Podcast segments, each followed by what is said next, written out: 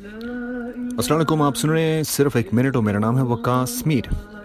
آج میں آپ سے بات کرنا چاہتا ہوں ایسے موضوع پر جس میں سے تقریباً ہم سب کسی حد تک گزر چکے ہیں۔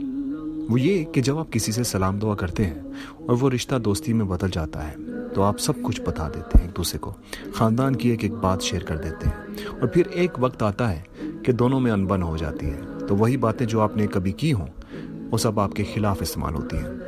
اس بات کو ذہن میں رکھتے ہوئے یہ یاد رکھیں کہ جب آپ کسی بھی شخص سے کچھ رشتہ رکھیں تو بیلنس رکھیں، کیونکہ پہلے کچھ دن تو آپ کو ہر کوئی آپ کا جگری دوست لگے گا، لیکن اصل شخصیت ان کی تب سامنے آئے گی جب کوئی ایسی بات ہوگی جو ان کو پسند نہیں۔ تو یاد رکھیں، جب کسی کولیگ یا کلاس میٹ سے سلام دعا کریں تو پہلے ہی دن اپنی آپ بیتی سنا کر اپنے وجود کا حصہ ان کو نہ سونپ دیں۔ کم بولیں اور زیادہ سنیں۔